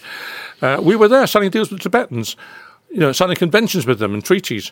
You know, the Chinese weren't part of that. This is historical fact the Chinese don't want to admit. You know, there were treaties signed between Britain and Tibet. The Chinese were nowhere near them because Tibet was an independent country. And it was invaded in 1959. Um, it's illegally occupied now by China. And the Chinese are now, ever since then, have been trying to eradicate everything Tibetan. Mm. Uh, you know, there were literally over 6,000 monasteries. During Mao Zedong's time, they were reduced to 14. They were just destroyed. Um, the, nowadays, the Tibetan language is discouraged in schools. Uh, everything's run on Han Chinese. If you don't speak Han Chinese, you don't get anywhere in society. Uh, people get prosecuted for having a picture of the Dalai Lama. Uh, they get arrested if they turn up to a Tibetan celebration of some sort. Um, they are monitored day to day. Chinese cadres, Han Chinese Chinese, are put in the houses to live with them to make sure that they are sound. Um, they cannot phone abroad without being arrested for dealing with, um, you know, people external to the Chinese empire. This is what they have to tolerate. So we've now seen with the Uyghurs, um, the Muslim community in uh, in uh, in northwest China, in Xinjiang or East Turkestan as they call it. Um, they're having the same thing as the Tibetans have always had, except they've also got concentration camps. Mm. And millions of people put through these concentration camps, children taken away from their parents and brought up to believe in this garbage that the Communist Party in, in Beijing um, offers them. And, and the concentration of power in one hand, in, in one person's hand now, in a way that's not been the case since Mao Zedong. The Chinese government is behaving in a, in a totally inhumane way. It's committing genocide I don't use the word lightly. I use it actually accurately. It's committing genocide in Xinjiang against the Muslims and genocide in Tibet against Tibetans. And the world, up until recently, had done nothing about it. And the world needs to stand up and do something about it. And they haven't done anything about it because China is too powerful. China is a very, very big country.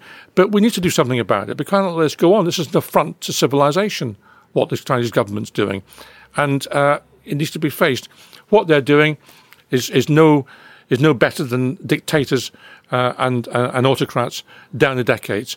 In many ways, it's quite worse. And it's worse because, partly because they have the technical capability now to monitor every citizen on a day to day basis. And, and, and that's just absolutely shocking.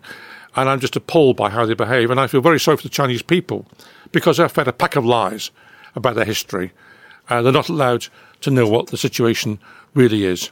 And when you do find out, as they do often when they come, for example, over here, they're ashamed. But they won't, they won't say anything because they're monitored by the Chinese embassy when they're in this country. If they say anything, their family suffers back in China. That's how it is. And you've described hosting the Dalai Lama at the Albert Hall as your most nervous ever task. Yeah, that's true, Sean. Why were you so nervous? Because um, I've got huge respect for the Dalai Lama as an individual and his message of peace and non-violence and uh, the way he's trying to not just help his own people over the years, but also to go way beyond that to give out messages of compassion and love. And, you know, and therefore, when he came to the Albert Hall as uh, the invitation to Tibet Society, I was present at the time. It was my job to not just introduce him, but to conduct a Q&A with him afterwards. He's the most interesting character. You can go off in all sorts of different directions, and you never quite know what his answers are going to be. and I had to conduct this Q and A, and I wanted it to be a success, not for me, but for him, and for what he stood for, and I wanted to get it right. And it wasn't the fact that I was in front of thousands of people, because as a politician, you're used to that. Actually, was, that's not a problem for me. But what was a problem for me, in a sense, was here was this figure I had tremendous respect for, and I wanted to make sure the event went off well for him and his message. And that was what was made me nervous. Just one final question then before we wrap it up with your music videos. Yes, there's going to be music videos at the end of this. Great. Um, Gareth Williams, what happened to him? he was the um, MI6 agent who was found in about 2010 in a bag in his flat. Do you remember this? In a hold all. Briefcase or something. Hold on. In a hold all. Hold all. Sports hold all. How did he get in there? well, according to police, he put himself in it. Um, Same police off the Epstein case. Well, interesting enough that um, I mean he was found there, and and uh, the circumstances were bizarre. I mean, first of all, he was an MI6 agent, so the idea of suddenly kill himself is, is, is slightly incredulous. But if you killed yourself, you wouldn't put yourself in a bag. Um, the heating had been turned up full. He'd been left for a week um, so the body was decayed. Why would you turn the heating up full in summer? Um, you know, why would, if in his situation, why would you, A, want to kill yourself, B, trying to force yourself into a bag, C, turn the heating up full so the, so the, so the body decays, D, shut all the doors? I mean, none of this makes any sense. Um, what does make sense is uh, the way perhaps he might have been killed by some external force, like the Russians, because the Russians have spent a lot, a lot of the last 10 years going around bumping off people in London uh, and not being held to account for it. So this is the most likely outcome of, of what the explanation was. It's also incredible that he was due to chair meetings at MI6. He didn't turn up. He was known to be punctilious and punctual. He didn't turn up. And apparently, no one did anything about it for, for a week. I just don't believe that. I believe that what happened was that he was bumped off by the Russians, that MI6 did find out, but they didn't necessarily want to uh, admit this right away because they wanted time to try and deal with it because there was some suggestion that um, there might be a mole inside GCHQ and they wanted to try and find that person. So, um, you know, I don't blame MI6 for that, um, but I do blame the Russians. Um, there was a piece written. I wrote a whole piece on this in the Mail on Sunday, and it's still online. So if, if your viewers want to find it, they can find an article by me on uh, on uh, the Mail on Sunday from about August last year on it. Are we going to get a book out of you, The Strange Death of Gareth Williams? Maybe. Who knows? um, I did quite a lot in the Mail on Sunday article. Um, but this is this is I mean, what what there is, um, I mean, in a, way, in a way it's been covered. I've covered it in that article, and also there's a very good journalist called Heidi Blake, uh, who worked for BuzzFeed, um, who uh, produced a book on all these Russian assassinations in London. So in a way, it's been covered.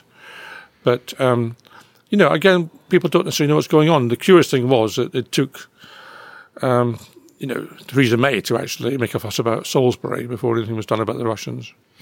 So the Dr. David Kelly case is really fascinating. If people Yeah. want to find out about that, this book is available worldwide on Amazon. And also, we've got a 20 to 30 minute clip up on the channel. I'll put Norman's playlist in the description box below this video so you can see the previous work that we've done with Norman that has been broken down into various clips as well. So if you're specifically interested in all the, any of those areas. And um, like I said, we are going to finish. We'll, we'll put like two of your music videos on the end of this video. Okay. Uh, we'll let you select those then. Um, I was saying about, can I say something about music? yeah, I was going to ask you that next. Yeah, go, go, go, yeah, go, go ask me what you want to ask Yeah, me. how did you get into that? And you know, Well, look, I mean, music has been tremendously important in my life. It was there before my politics and it's there after my politics. And uh, I think music makes a black and white world colour. And I'm tremendously grateful to, um, you know, people like the Beatles, actually, who've, who just made my life richer by what they did. And not just the Beatles, I mean, a whole lot of music, but uh, I really love my music. I, at the moment, I do three radio shows a week um, on my local FM station. do you want to say what they're called? People might want to tune Uh, in. it- yeah, I mean, Seahaven FM, it's there, and any program is available for a month afterwards on the internet on the Listen Again facility. I do two on Sundays. I do one called uh, Pick Up the 70s, which is straight 70s hits largely. I then do uh, an hour of Ain't Nothing But the Blues, which speaks for itself. And then on Monday evenings, I do one called the Hidden 60s, when I pick up 60s material people wouldn't have heard, you know, EP tracks or B sides or something else from that wonderful decade. And I do that, I've been doing that for about 10 years. So I love my music. And part of what it was, was um, part of what I did was run music shops. I ran 26 shops in, in, uh, in central London and, and beyond in the uh, turn of the 70s to the 80s. And uh, that was a great time for music, of course punk and new wave and all that, as well as disco and Boney M and everything else at the same time. So all that was happening then. It's a time when singles sold most, uh, top sell, top Rivers of sales. Babylon. Yeah, all those sort of things. Or the Barron Knights version. There's a dentist in Birmingham. all that was happening at the time. Um, so a great time for music, very inventive. And um, so I ran, ran all music shops and I, I got a, a great knowledge of music from doing that, of course. And I began to appreciate music beyond the narrow confines I'd known beforehand. So in almost every genre now, I can find something I like, which is great. So it's tremendously liberating that experience for me. and then I started recording music myself. I, I had a band which we, we have had on and off for 25 years called the Reform Club. And um, we used to do gigs with just covers. And then I thought to myself, I'd like to do something else. And I didn't want to do more gigs, particularly because it was quite difficult as an MP, let alone a minister, to start doing gigs because people have this idea that ministers shouldn't do rock music. You know, had I been in a string quartet, it'd be all right, but doing rock music probably wasn't all right. So um, I thought, I know the answer to this. We'll go into the studio. We'll do some recorded music. So uh, a friend of mine, Mike Phipps, and I sat down and wrote this album. Um, and it came out to quite good reviews, actually, uh, in most cases, apart from some mean guy in a telegraph, forgotten his name. Um, everybody else was fine about it. And uh, the single, um, Piccadilly Circus, um, actually did very well. And uh, video to go with it. it sort of, well, that's one of the ones Sean we all split up, I think. Absolutely. And um, and then uh, so because it went well, I did another album and an EP then subsequently, and then um, for a change, I did uh, a solo album, um, which came out about two or three years ago. So I love my music, and it's great. Are you a good dancer, Norman? Can you bust out some moves? No, I'm a terrible dancer. We're not going to get to finish this for doing the twist then. oh no, no. There's enough. I've seen enough twisting in politics without doing twisting in music. So, huge thank you to Norman for coming on. If you want to show your appreciation, please go down the description box and check out his books and his links. Huge thank you to all the new subscribers. Subscription logo is down there. And huge thank you to people who've gone down and clicked on our socials and donation links and everything else so we can keep these podcasts coming at you in high quality studios like this. Are we going to do the uh, the elbow bump? Is that all allowed? Uh, Are we like that? Okay. I think so. I think so. no twist.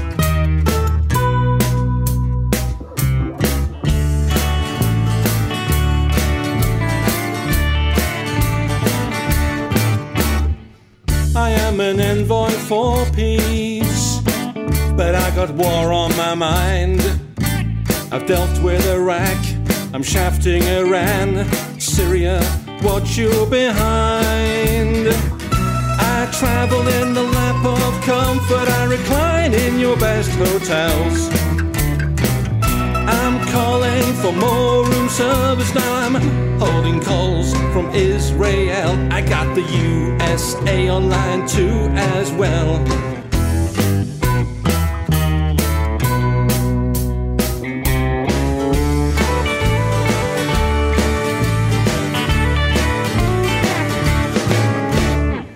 I am a man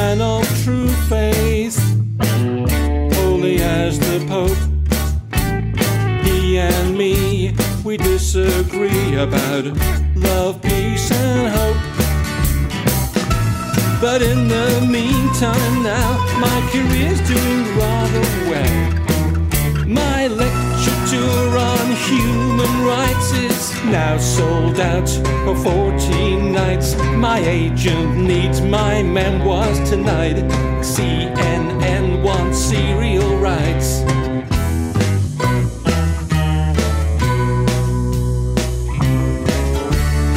Here to bring peace to the Middle East. They need more guns, rockets, and bombs. I pray oppression won't cease. But some of you ask of me, what do I do with these huge amounts of money I accumulate? I stuff them in offshore bank accounts.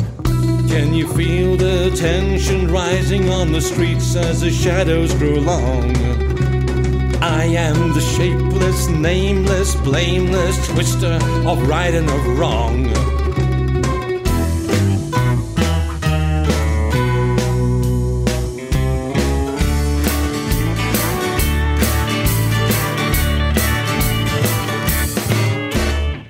I'm still an envoy for peace and I got war on my mind. I've dealt with Iraq, Gaza's on fire, the West Bank's not far behind. Oh, I travel in the lap of comfort, I recline in your best hotels. I'm calling for more room service now. I'm holding calls from Israel. I got the USA online too as well. I'm gonna blow those bastards back to hell.